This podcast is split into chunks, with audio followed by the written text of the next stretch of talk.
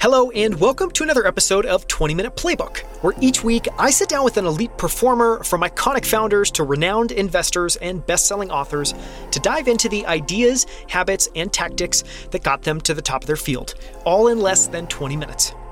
I'm Daniel Scrivner, and on the show today, I'm joined by Saad Alam, founder and CEO of Hone, which is creating an entirely new type of healthcare company initially focused on helping men with low testosterone, whereas Saad describes it helping men age with confidence. Saad is a serial entrepreneur who founded two companies before he founded Hone. He's completely focused on building mission driven companies that solve problems that have directly affected him. And he's probably one of the fittest guests I've ever had on the show. His daily routine, from his morning meditation to the way he works out, how he changes the personal trainer he uses every quarter, how he uses everything from an infrared sauna to hyperbaric chamber, is the most intense of anyone I've ever interviewed. This is one of my favorite episodes in a long time. In it, we cover Saad's daily health and fitness regimen, from drinking a full ounce of water directly after he wakes up to why meditating 10 minutes just two times per day has been so transformational for him. We talk through all of the equipment he uses and how he uses it, from his infrared sauna to an at home hyperbaric oxygen chamber. Saad shares why he writes down three things he's grateful for every single morning, and how that practice shows up when he's burnt out and tired at the end of the day, and being able to remind himself about why he's doing what he's doing. And a ton more, including Saad's favorite books and what advice he'd give his younger self. You can find the show notes and transcript for this episode at outlieracademy.com slash 126. It's 126. And you can learn more about Hone at honehealth.com. You can also follow Saad Alam on Twitter at Saad underscore Hone. With that, let's dive into Saad Alam's playbook. Saad, thank you so much for making time. I'm thrilled to have you on 20 Minute Playbook. Yeah, I couldn't be more excited, man. So, over the next 20 minutes, I'm going to try to ask you as many interesting questions as possible to decode some of your habits, tools, tactics um, that have gotten you to where you are today. Let's get started. Uh, to start, can you share a recent fascination or obsession, something that's been intriguing you that you can't stop thinking about? Yeah, there are probably two or three that have been on top of mind. Um, and just to give you some back background, so my father unfortunately went through like a really long healthcare journey of, of his own, and so we spent a ton of time in the healthcare system. So I'd say the first one is um, understanding all the different places the healthcare system is broken. And when I say broken, I mean there's so many places that it's absolutely beautiful. It's almost poetic. But the reality is that, right, as a system, it doesn't function as well as it should. And so I spent a lot of time obsessing about it. I can go into in detail. The other one, and this is going to sound a little bit too meta, but um, really trying to understand how is a human mind wired to work and really what is what is a soul per se? Uh, and i say that just because there's been a lot of kind of like trans transitory i would say events in our life where people have recently passed away. And so it just makes you stop and think what exactly is a soul? And then the other one that i am obsessed with is is i build mission driven companies. And the question you ask yourself all the time as a founder is how can I get the rest of my employees to believe the mission and almost feel like religion or gospel to them to a certain extent, right? There's no one that's going to work as hard as, hard as a founder. And the reality is, you have to do something that brings people together and they have to believe it in a way, which almost makes it feel like this is what they're putting their life's work towards. I mean, that's fascinating that you not only had three different things, there are three uniquely deep uh, topics and obsessions.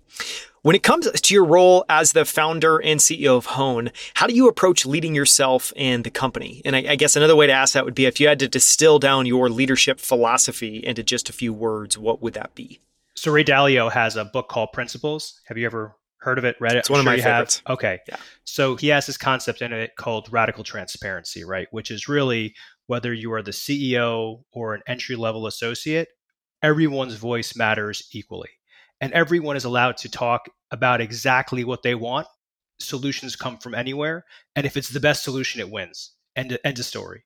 And so the way we kind of approach things where we work is we are and this is i don't want this to sound the wrong way but like we are mission driven killers right like we execute hard as hell we do things for the right reason to change people's lives and at the same time too we do so in an incredibly collaborative fashion Let's have a conversation about it. Is my idea dumb? Great. Tell me my idea is dumb. I can't get upset about it, or I have to try not to get upset about it.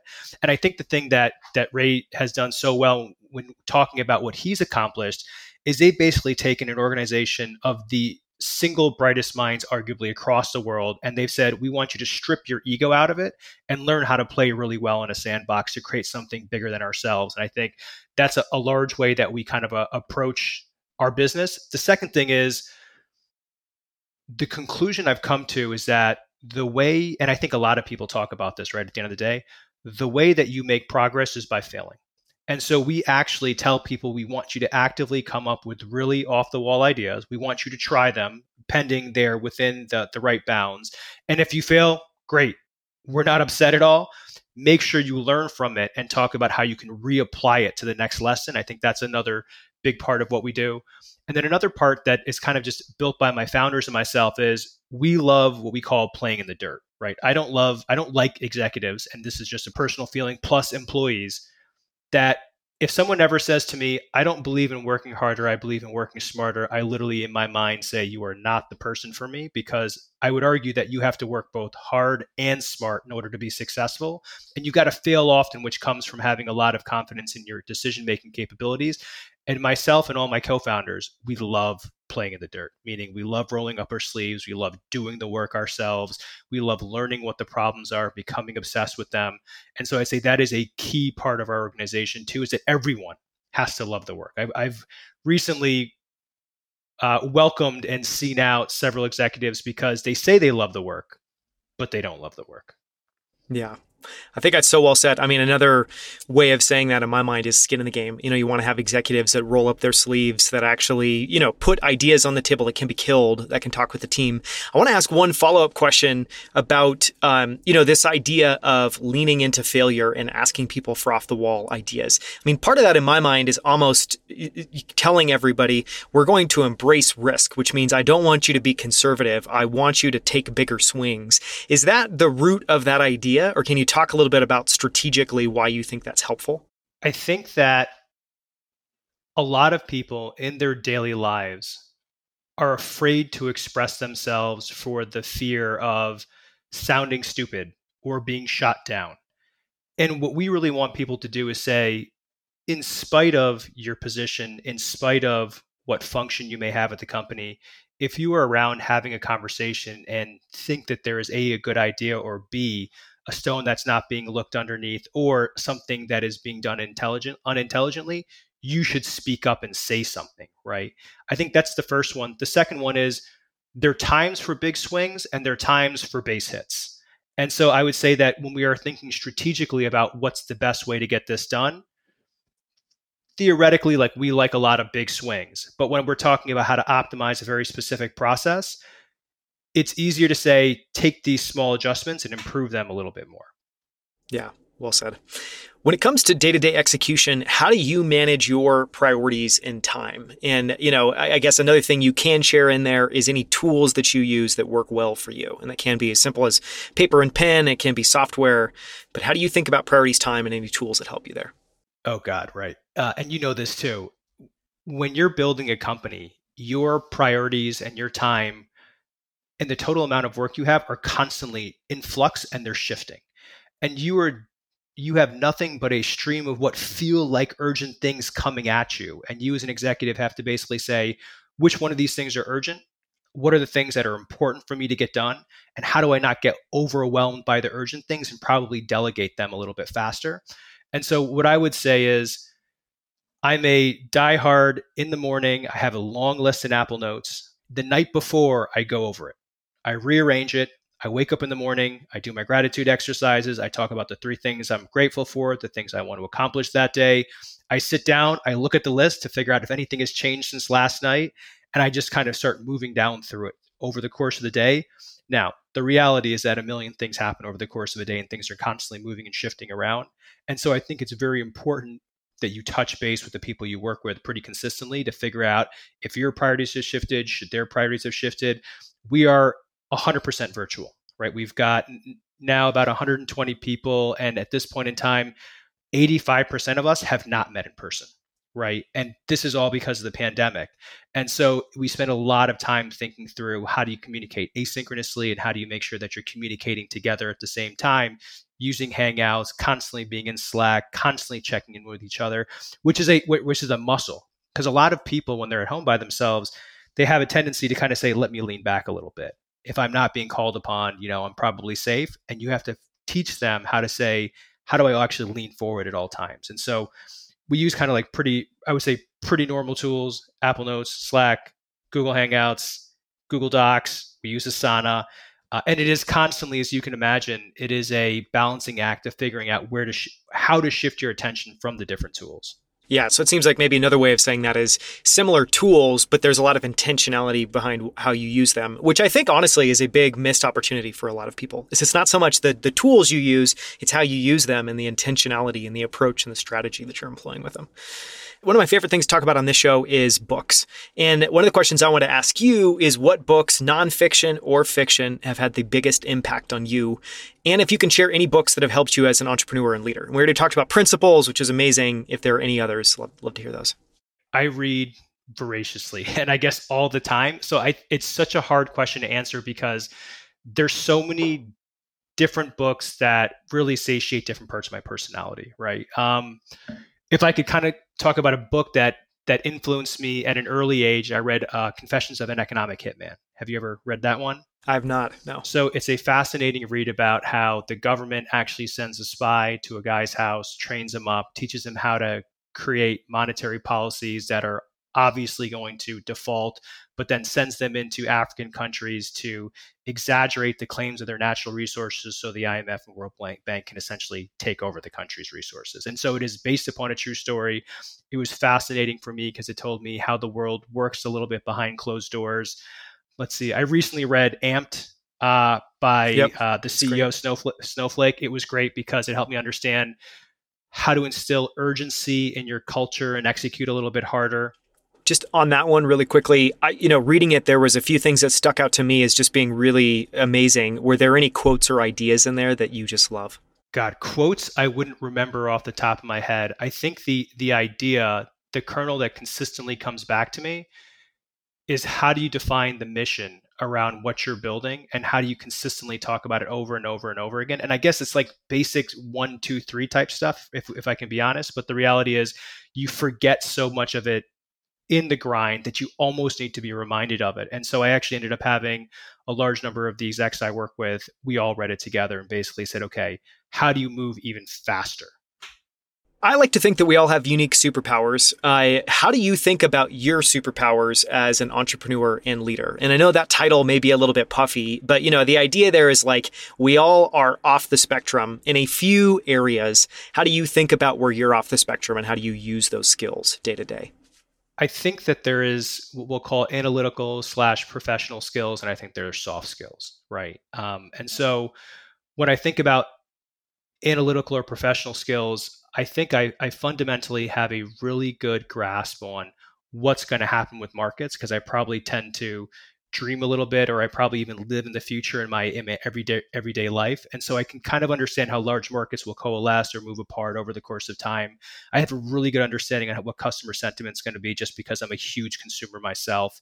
In terms of personally, I think that my EQ is through the roof. I can generally meet someone within I'd say 10 to 15 minutes, understand who they are very, very quickly. I can understand what I think their strengths or weaknesses are going to be. I think I can understand how to motivate them and how to push them. The positive of that, or maybe negative, is I'm really good at detecting lies. I can tell generally when someone is being very dishonest almost instantly. It's like a sixth sense. Um, and I'd probably say that I'm pretty good at managing multiple different kinds of people, right? I've had a bunch of different really interesting family members plus a bunch of really interesting people I've worked with and I tend to be attracted to to I'll say like off the wall kind of personalities that are almost maybe bigger than life. And so once you learn how to work with a couple of them and you have to figure out how to put them together in a really interesting way, I think that it just becomes second nature of like fitting puzzle pieces together. Yeah, I mean, being through the roof on the EQ uh, perspective is an amazing superpower. So that's you're, you're, lucky. Yeah, I guess curse, a blessing, and a curse. I'm sure many times. You you think about yourself as a entrepreneur and founder, and I know that Hone is the company that you're working on now, but you've had other companies in the past that you founded and and um, you know run. What are some of the biggest lessons you've learned as an entrepreneur and founder? And for founders listening to this interview, is there any generalizable advice, any general advice that you would give to them? Yeah, I think that the truth of the matter is when I really think about success, it's it's very easy to over index and to believe you're very intelligent if you come up with an idea and that you can execute by yourself and put yourself around a bunch of people who may be incredibly intentional and sincere in the direction they want to follow you're taking you. But the reality is, if you're not figuring out how to put yourself around people that are far more intelligent than you and that you were intimidated by, you are probably making the wrong decisions. Right. And so I, I really feel strongly that one of my biggest learnings was going from first to now third company is I find people that are way more smart intelligent than I am. And I just beg them to come work for me. Right. And I get this beautiful seed of just being able to watch how they move through their work and how they add value to the business and partner with them really well. I'd say that's a that's a really big learning. I think the other really big learning is it's really easy to read a bunch of books about entrepreneurship and assume that you're you're ready to go into it. And when I meet people, I always ask them like tell me about when you fail or how you fail before, how you take failure. And I think that at the beginning, when I failed sometimes, it was easier to kind of get a little bit down on myself in terms of like I didn't have that muscle built up yet. And then I started reading a lot of Stoic philosophy, and eh, I'm sure you're familiar with like Ryan Holiday's work and like the Obstacle Is the Way. And so when you begin just to believe that everything you do, there's going to be nothing but a set of obstacles, it removes the shock from the situation. And when you when you see one, you basically say to yourself, oh, okay, I know how to handle this. Or if I don't know how to handle this, I'm in a calm fashion so I can begin to separate myself from the problem and think about how to, I would say, mechanically break apart the problem into its elements and basically say, how am I going to solve these in sequence? And I would also say, people always ask me, if you could only do one thing, what would you do? Right. And I, right, there's a there's an infrared sauna in my office. You can see there's a hyperbaric oxygen chamber. There's a cold plunge on my on my patio.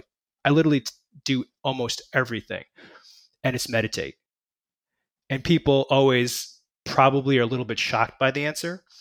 And what I tell them is I started meditating probably around eight years ago, and I do it twice a day, ten minutes in the, in the morning, ten minutes in the evening.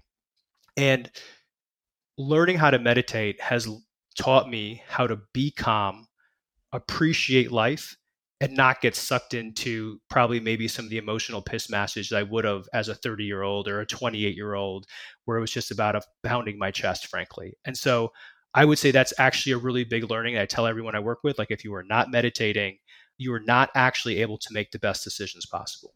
Fascinating. It leads perfectly into the next question. Obviously, you know, Hone is a healthcare company. Um, you know, you're specializing in uh, t- testosterone. Um, how do you approach health and fitness? And this can be, you, know, you talked about, I guess, the mental aspect, which is meditation. Maybe talk a little bit more about the physical aspect and, and talk about the role that that plays in your ability to lead at Hone day to day. Because I think it's interesting to kind of make the parallel between what you do and then how you think that helps you. Oh, God.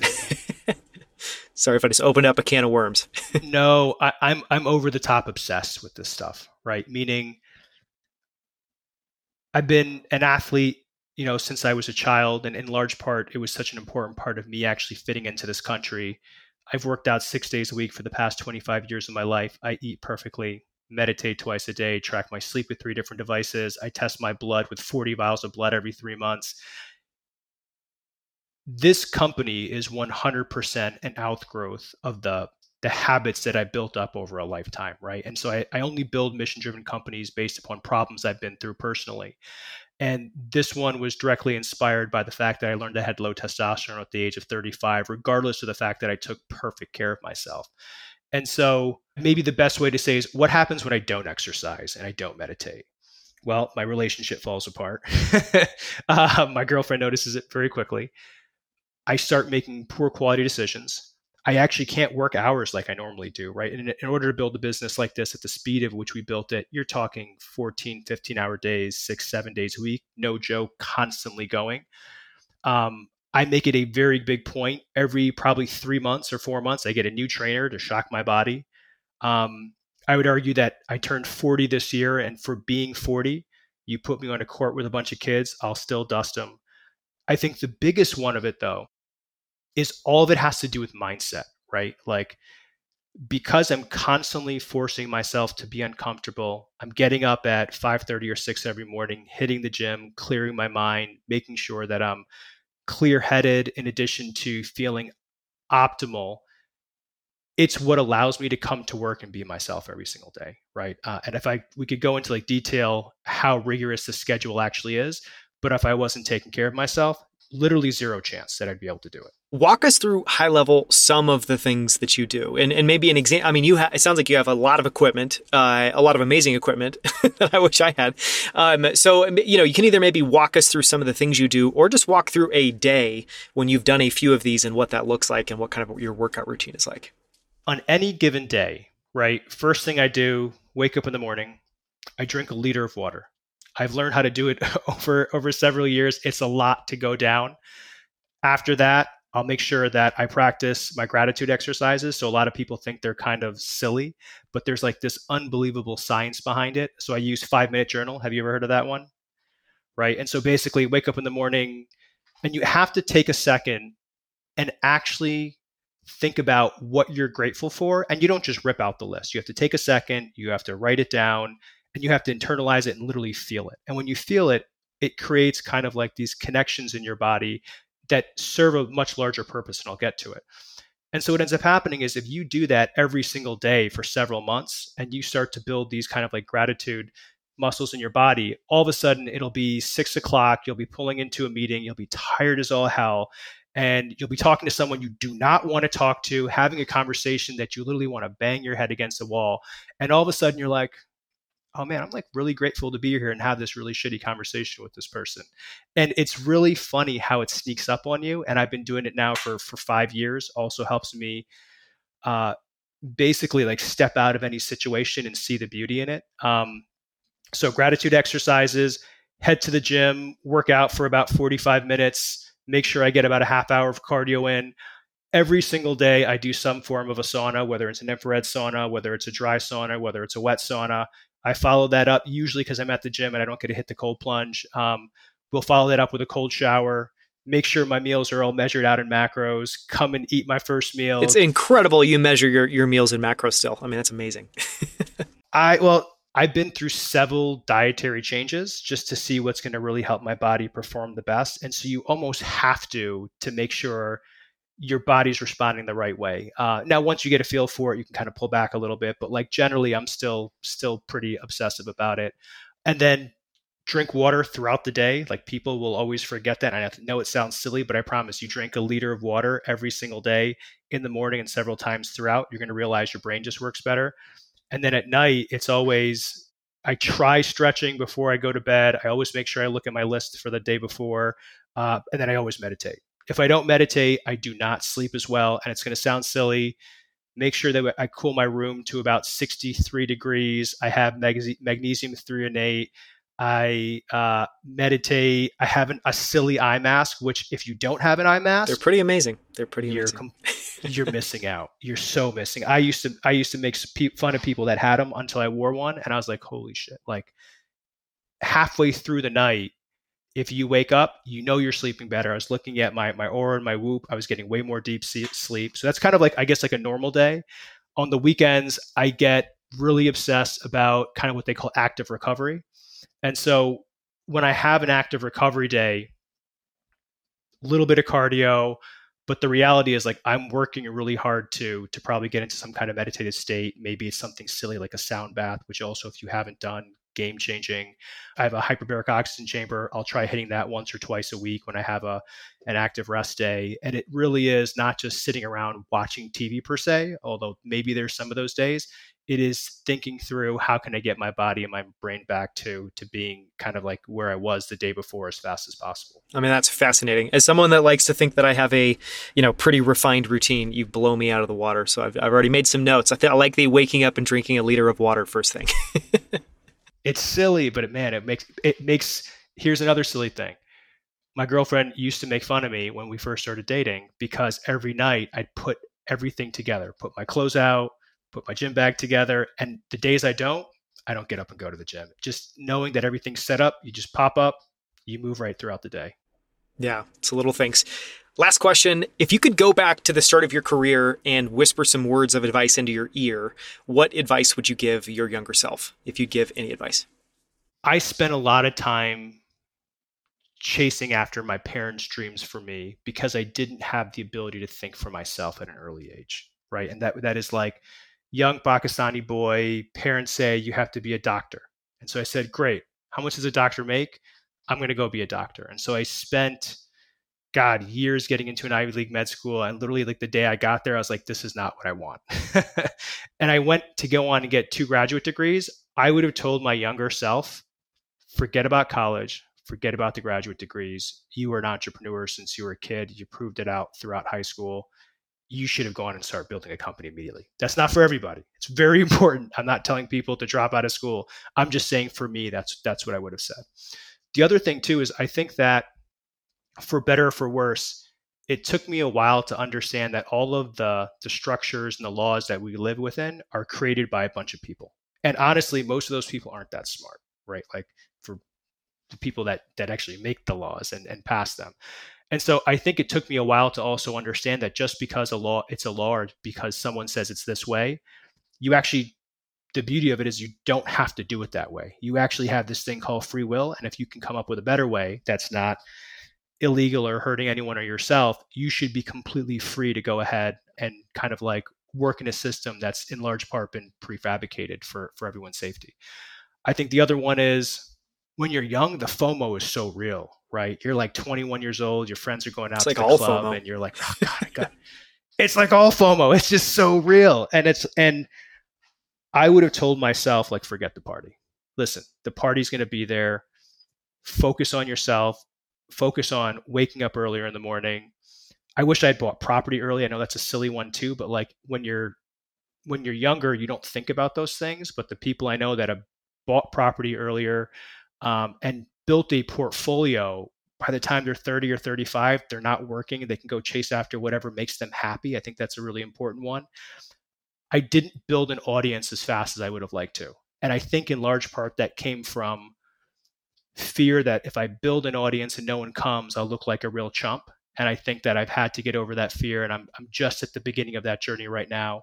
Um, and then I think that the other important thing is I can't stand when people used to always tell me you can't have it all. You can only have one or two or three of those things. Until I came to the realization that if I construct a life that is very purposeful, you can have it all. Right? I'm I'm building the company of my dreams solving the problem that I'm deeply in love with.